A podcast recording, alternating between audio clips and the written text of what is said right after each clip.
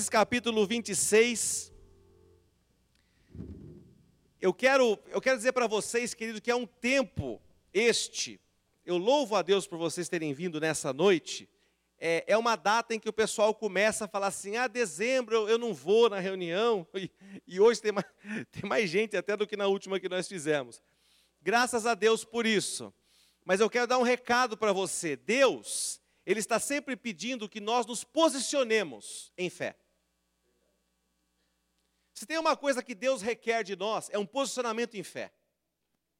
Não pense que Deus está sempre satisfeito, tranquilo com qualquer coisa que nós fizermos. Se nós fizermos qualquer coisa, nós podemos esperar qualquer coisa. E por qualquer coisa, entenda coisas medianas, coisas pequenas. Mas quando você se posiciona em fé, e você faz coisas extraordinárias, coisas diferentes daquilo que você está acostumado a fazer, Deus te honra por isso. É um sistema de Deus trabalhar. Se você pegar, querido, aquilo que algumas pessoas, youtubers, pessoas da internet estão fazendo hoje, você vai ver que tem princípios espirituais ali. Se você pegar, por exemplo, o, o Tiago Nigro, ele, tá, ele, faz aquelas lives dele 5 da manhã. Por que, que ele faz aquele trabalho dele 5 da manhã? Porque ele está insistindo para que você mude o seu mindset, o seu dia, mude o seu jeito de fazer as coisas, e você venha, querido, fazer o quê? Algo diferente do que aquilo que você está acostumado a fazer. Então você vem e levanta às 5 da manhã. Você sempre levanta às 7, 6, mas você começa a levantar às 5 da manhã. Outro dia ele fez um desafio, queridos, de fazer uma live, ele avisou no dia anterior. Ele falou: ó, amanhã vai, vai ser amanhã. Ele apareceu do nada, falou: vai ser amanhã às 5 da manhã.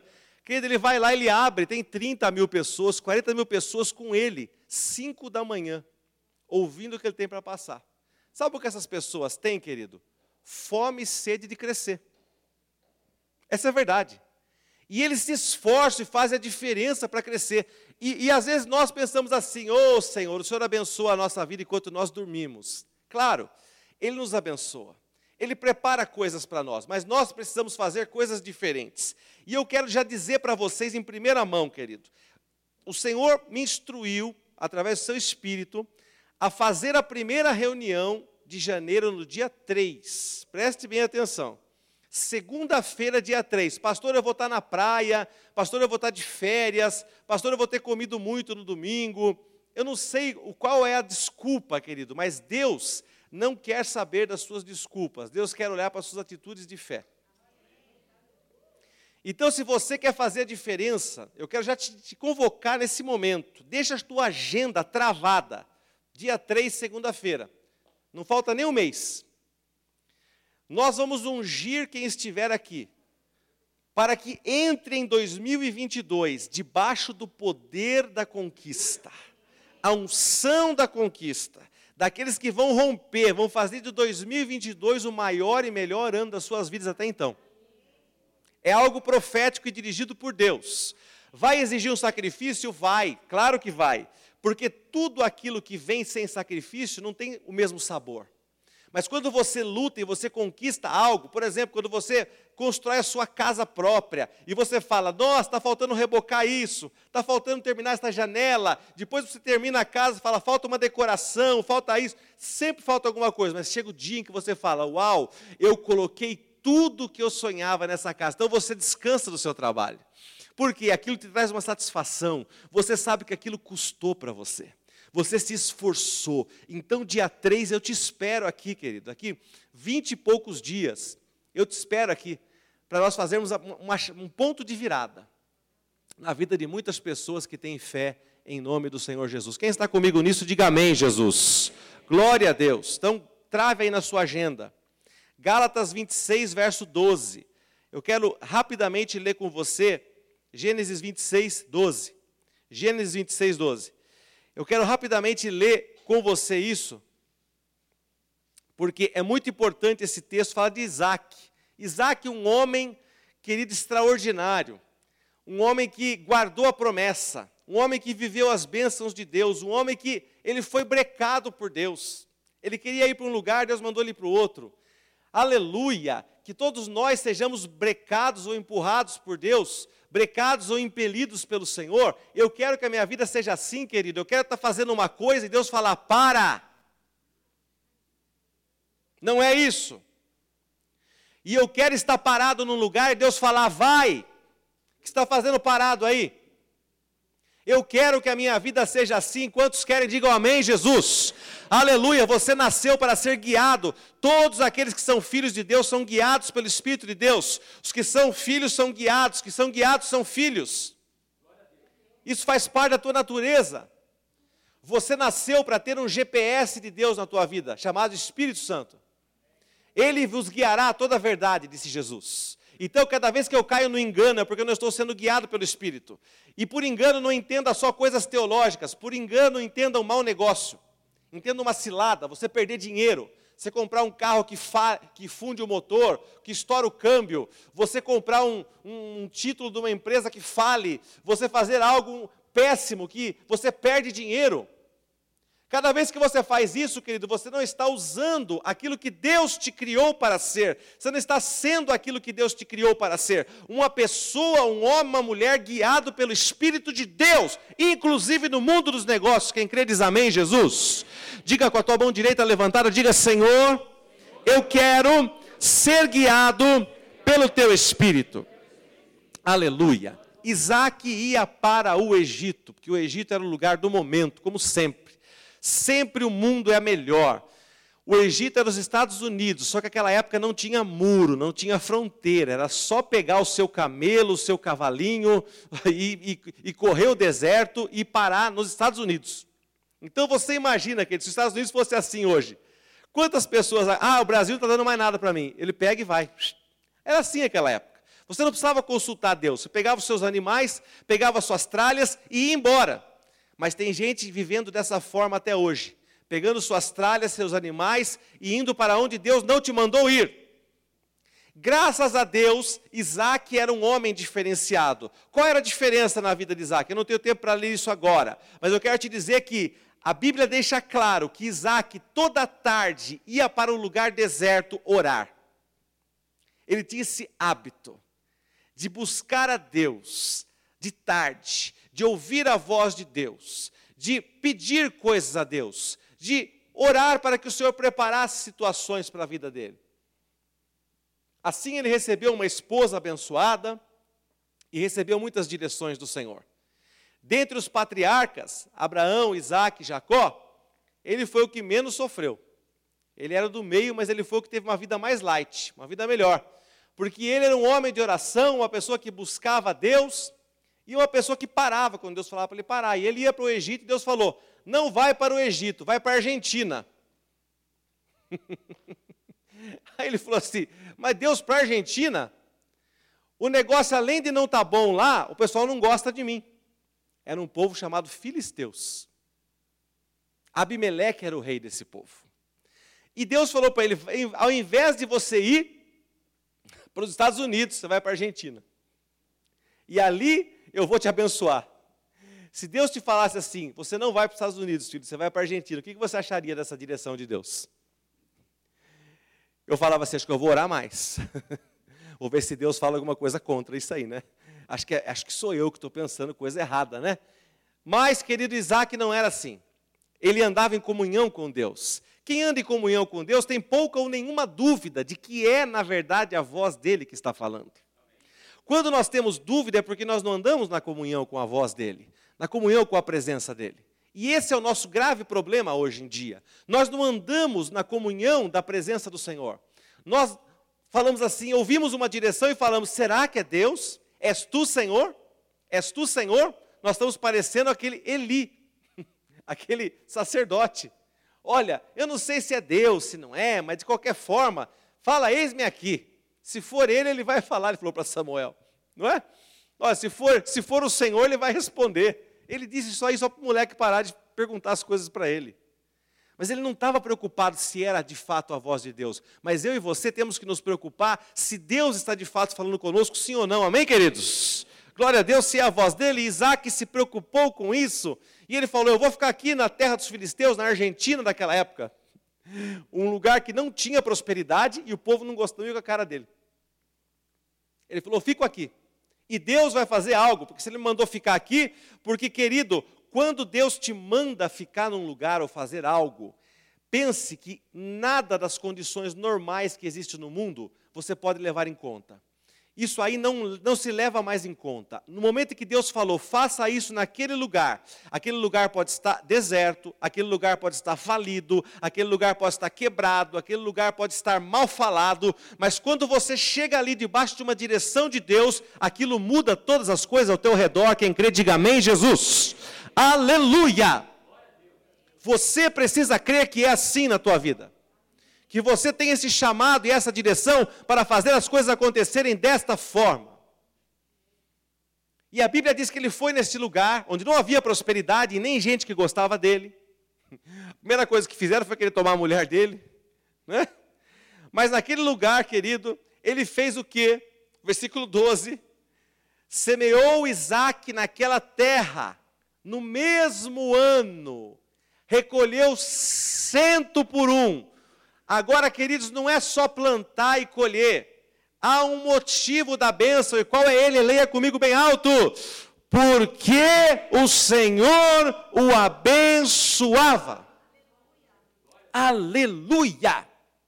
Quando o Senhor te abençoa, você semeia numa terra morta e aquele lugar floresce. Agora, queridos, você deve ter plantado alguma coisa na tua vida já. A maioria das pessoas aqui já plantou algo, uma semente de qualquer coisa, nem que seja aquele feijão da aula de ciências. Mas, queridos, se você já teve a experiência de plantar alguma coisa, você sabe que não existe uma pessoa que planta uma semente e espera colher uma semente só de volta. Sim ou não? Não. Qualquer pessoa que planta uma semente espera, espera colher uma só? Espera colher quantas? Quatro, cinco, dez, cinquenta? Não é assim? Claro, seria tolo, doido, aquela pessoa que semeia uma, uma semente e fala assim: Eu estou esperando aquela minha semente de volta. Então por que você não usou ela? Se você enterrou na terra ali para perdê-la, para ficar seis meses, três meses, depende da cultura, dois meses sem aquilo se não há lucro nenhum, se não há ganho nenhum naquilo que você fez. Ora, querida, natureza, ela nos ensina a semear com a expectativa de colher. Obviamente que você não semeia com a expectativa de colher sempre a um. Deveríamos fazer isso, mas nem sempre fazemos. Isaac semeou naquela terra, ele falou: Deus, o Senhor me mandou semear aqui. E eu acredito que algo vai acontecer aqui nesse lugar. Queridos, eu conheço pessoas que têm negócios em lugares improváveis. E esses negócios florescem prosperam, tem nome, tem fluxo, tem gente. Por que, que as coisas deram tão certo assim? Porque há uma direção, há um sentido espiritual para aquilo. Queridos, não, não tente explicar aquilo de uma maneira racional. Não vai dar certo se qualquer um montar outro negócio ali naquele mesmo lugar, naquele mesmo formato, não vai funcionar. Mas com aquela pessoa funciona, porque ele tem uma, uma graça uma graça para fazer aquilo naquele lugar. Quantos estão entendendo isso? Diga amém, Jesus.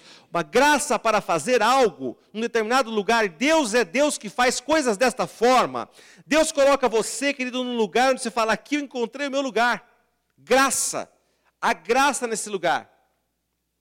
A escolha de um ponto para uma loja, graça para aquele lugar. Para um comércio, para um escritório, até mesmo um post que você vai colocar no Instagram hoje, que é tão é, comum, Deus te dá graça, aquilo viraliza.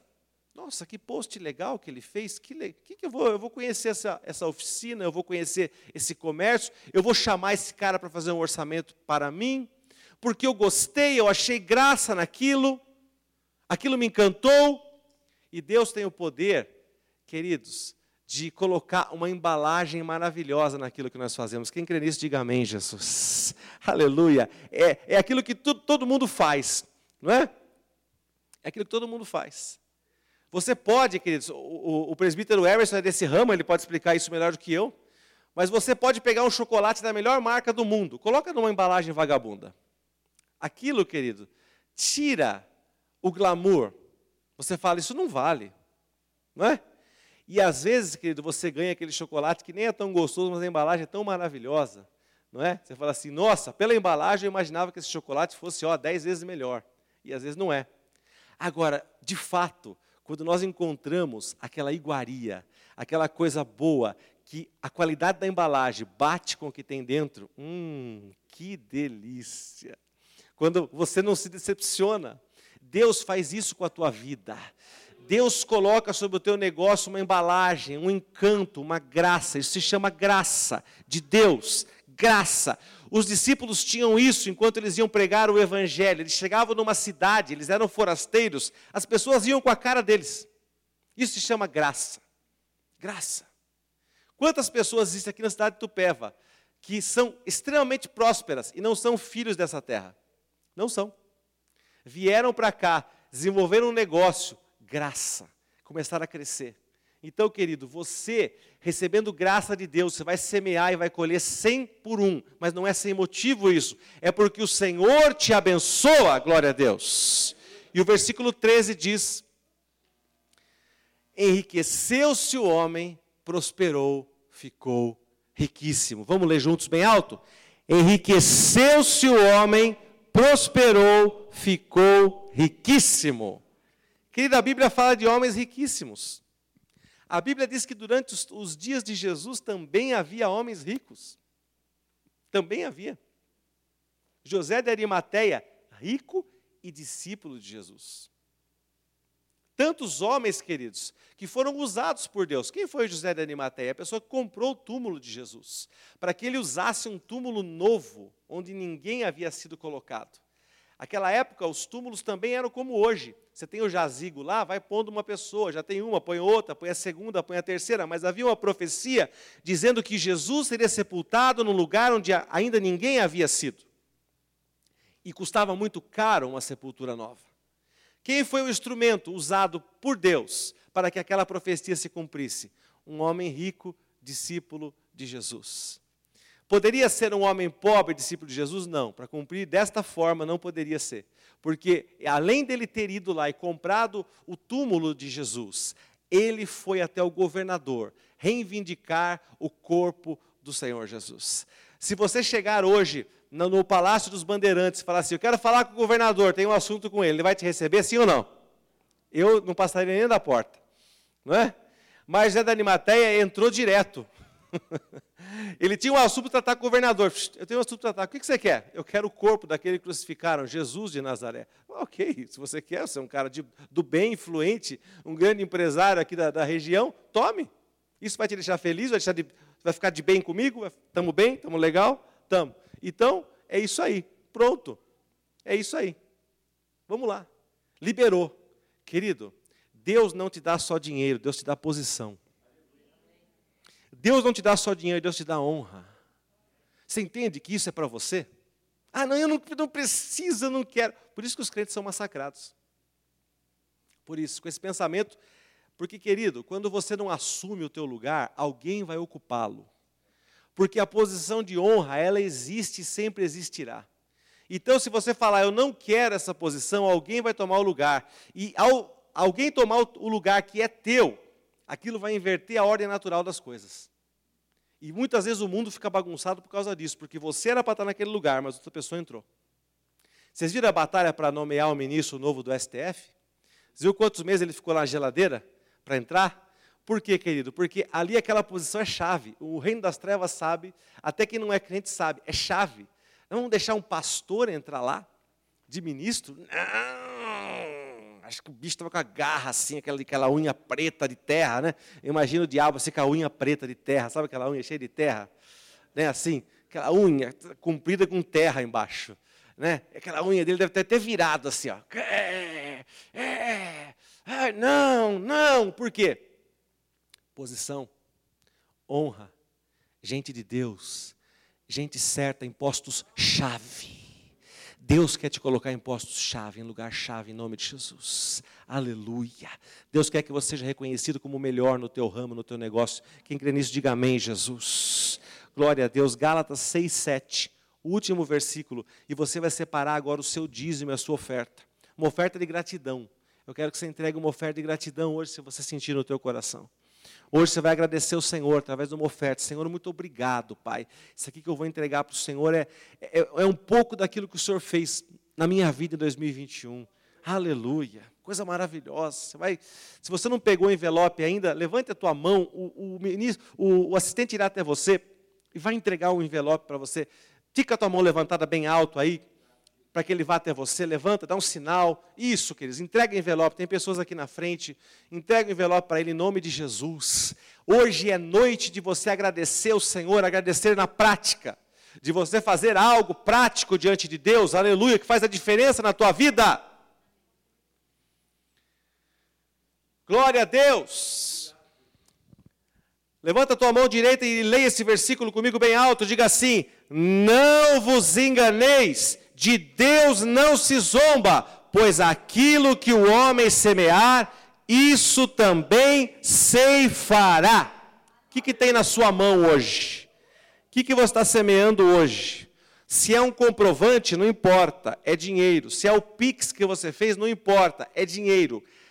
Tudo que o homem semear, isso também ceifará. Pastor, nós Podemos fa falar isso na igreja? Não, nós não podemos, nós devemos falar isso na igreja. Nós devemos ensinar você. Nós devemos. Você já pensou se o, se o André Mendonça, o ministro André, esse eu tenho encho a boca para chamar de ministro, a não ser que ele erre lá na frente, mas não vai errar em nome de Jesus. Mas hoje eu encho a minha boca para falar, o ministro André Mendonça, se ele não tivesse sido formado em direito, se ele não tivesse escrito livros, se ele não tivesse feito pós na Universidade de Salamanca, na Espanha, se ele não tivesse feito tantas coisas que ele fez, querido, ele poderia ocupar o cargo que ele ocupa, sim ou não? Não! Mas ele fez por onde? E o resto? O que, que Deus fez? Olha, ele tinha todos os requisitos e ele estava travado. Assim mesmo. Precisou Deus agir. E ele agiu em nome de Jesus. Diga amém. E Ele vai agir na tua vida, vai destravar a tua vida. Deus destrava a nossa vida, querido. O diabo tenta travar. O diabo tenta mostrar, não, não é esse caminho, não vai por aí, não vai acontecer, mas vai em nome de Jesus. Eu vou orar por você, fique em pé agora. Não tenha pressa de vir aqui à frente, porque eu preciso estar aqui junto com o presbítero Emerson. Eu preciso estar aqui para estender as mãos junto com ele e abençoar a tua vida. Não tenha pressa. Deixa eu descer e me posicionar. Mas antes eu quero orar por você. Eu acredito num Deus de prosperidade. Eu acredito num Deus de mesa farta. Está chegando o Natal aí, querido. O que, que você quer comer? Pé de frango? Hã? Ou você quer comer um, um tender, uma ave? Alguma coisa diferente? Hein? Ai, pastor, isso é coisa de se falar na igreja? É, depois você vai lá fora reclamar que você não tem. Sendo que você serve a um Deus que é o dono do ouro e da prata. E Deus não falou para você viver de migalhas. Existe o pão dos filhos. Você não precisa comer migalhas. Aquela mulher que não era ainda filha de Deus, ela falou assim: Ah, Senhor, os cachorrinhos comem as migalhas mas os filhos comem o pão da mesa. Você é filho, filha, você vai comer o pão da mesa. O pão da mesa do teu pai. Se Jesus fosse colocar uma mesa diante de você agora, você acha que ia estar faltando alguma coisa nessa mesa, sim ou não? Hein? Jesus que conhece o teu coração, a tua mente e sabe tudo que você gosta. Não dá para fazer uma mesa aqui, não dá para fazer uma mesa aqui se Jesus lesse os nossos, todos os nossos pensamentos, fizesse uma mesa aqui, não ia caber, porque nós temos ideias tão diferentes de coisas que nós gostamos, que ia ficar uma mesa muito estranha, né? Ia ter que ter tapioca, cuscuz, panetone, ia ser um negócio assim que ia ser uma mistura, né? Cada um gosta de um tipo de coisa, não é, queridos? Mas, o que eu quero dizer para você é o seguinte: Ele conhece os desejos do teu coração, se alegra no teu Deus corresponda ao teu Deus, entrega o teu dízimo, a tua oferta, ser fiel, semeie na casa do Senhor e você vai receber a recompensa na tua vida, a 100 por um, em nome de Jesus.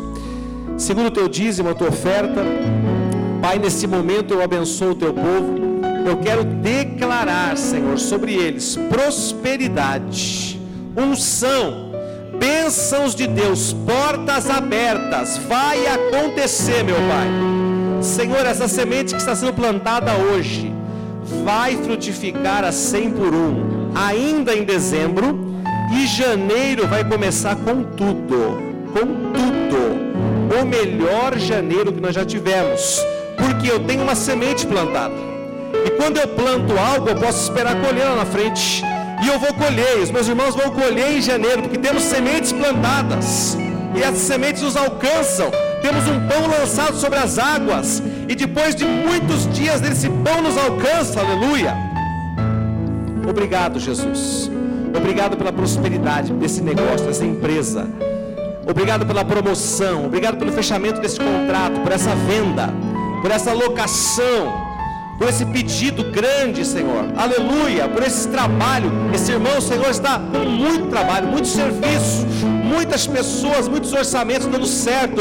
Fechei, fechei. Quando você me entrega, fechei. Quando você me entrega, fechei. Vamos, pode fazer, pode fazer. Pago aqui metade adiantado. Você vai ver dinheiro em nome de Jesus. Você vai ver dinheiro em nome de Jesus. Você não vai só trabalhar, trabalhar, trabalhar. Você vai ver dinheiro. Eu quero que você olhe agora na tua mente, querido. Espiritualmente você veja dinheiro entrando na tua conta, dinheiro passando pelas tuas mãos. Aleluia, não é pouco, não é bastante, porque Deus não é Deus de miséria nem de coisa pequena. Deus é Deus de coisas grandes. E Ele está fazendo isso na tua vida nessa noite, com poder e grande glória. E você vai dar o seu testemunho, querido. Que ainda este mês aqui tem pessoas, corretores de imóveis, pessoas que vão fechar grandes negócios, vendedores, pessoas que têm transporte, pessoas que têm oficina, vão fechar contratos, contratos de manutenção. Estão vindo, querido, pessoas dizendo: Eu quero abrir uma conta aqui com você. Todo mês vamos acertar isso. Você vai arrumar os carros da minha empresa. Você vai trabalhar para mim. Eu quero que você reserve um espaço para mim. Você vai reservar um espaço na carga. Aleluia. Virá, querido, um diretor de fora, uma pessoa olhar a tua empresa e verá o teu trabalho, aquilo que o teu chefe não estava enxergando, e vai dizer por que esse moço, porque essa moça, porque esse homem, essa mulher ainda não cresceu aqui dentro, que falta para ele? Promova, faça ele crescer, faça ela crescer, em nome de Jesus. Querido, aquele cliente difícil de entrar, aquele cliente que era impossível para você, ele vai abrir as portas, ele vai te chamar para fazer negócios. Você não tinha acesso à sala dele, você tinha o WhatsApp, ele não respondia. Você lhe deixava recado, não retornava, mas agora ele vai te ligar. Ele vai te ligar, ele vai dizer: "Eu, eu estou precisando do teu produto, do teu serviço". Em nome de Jesus, eu declaro que isso vai acontecer na tua vida. Ainda este ano, você vai colher os frutos desta oração. Em nome de Jesus, eu abençoo a mão dizimista, a mão ofertante, Pai, e nesta noite libero bênçãos de multiplicação financeira sobre a vida dos teus filhos quem crê e recebe diz amém, Jesus. Amém. Espera, querido, eu me posicionar aí.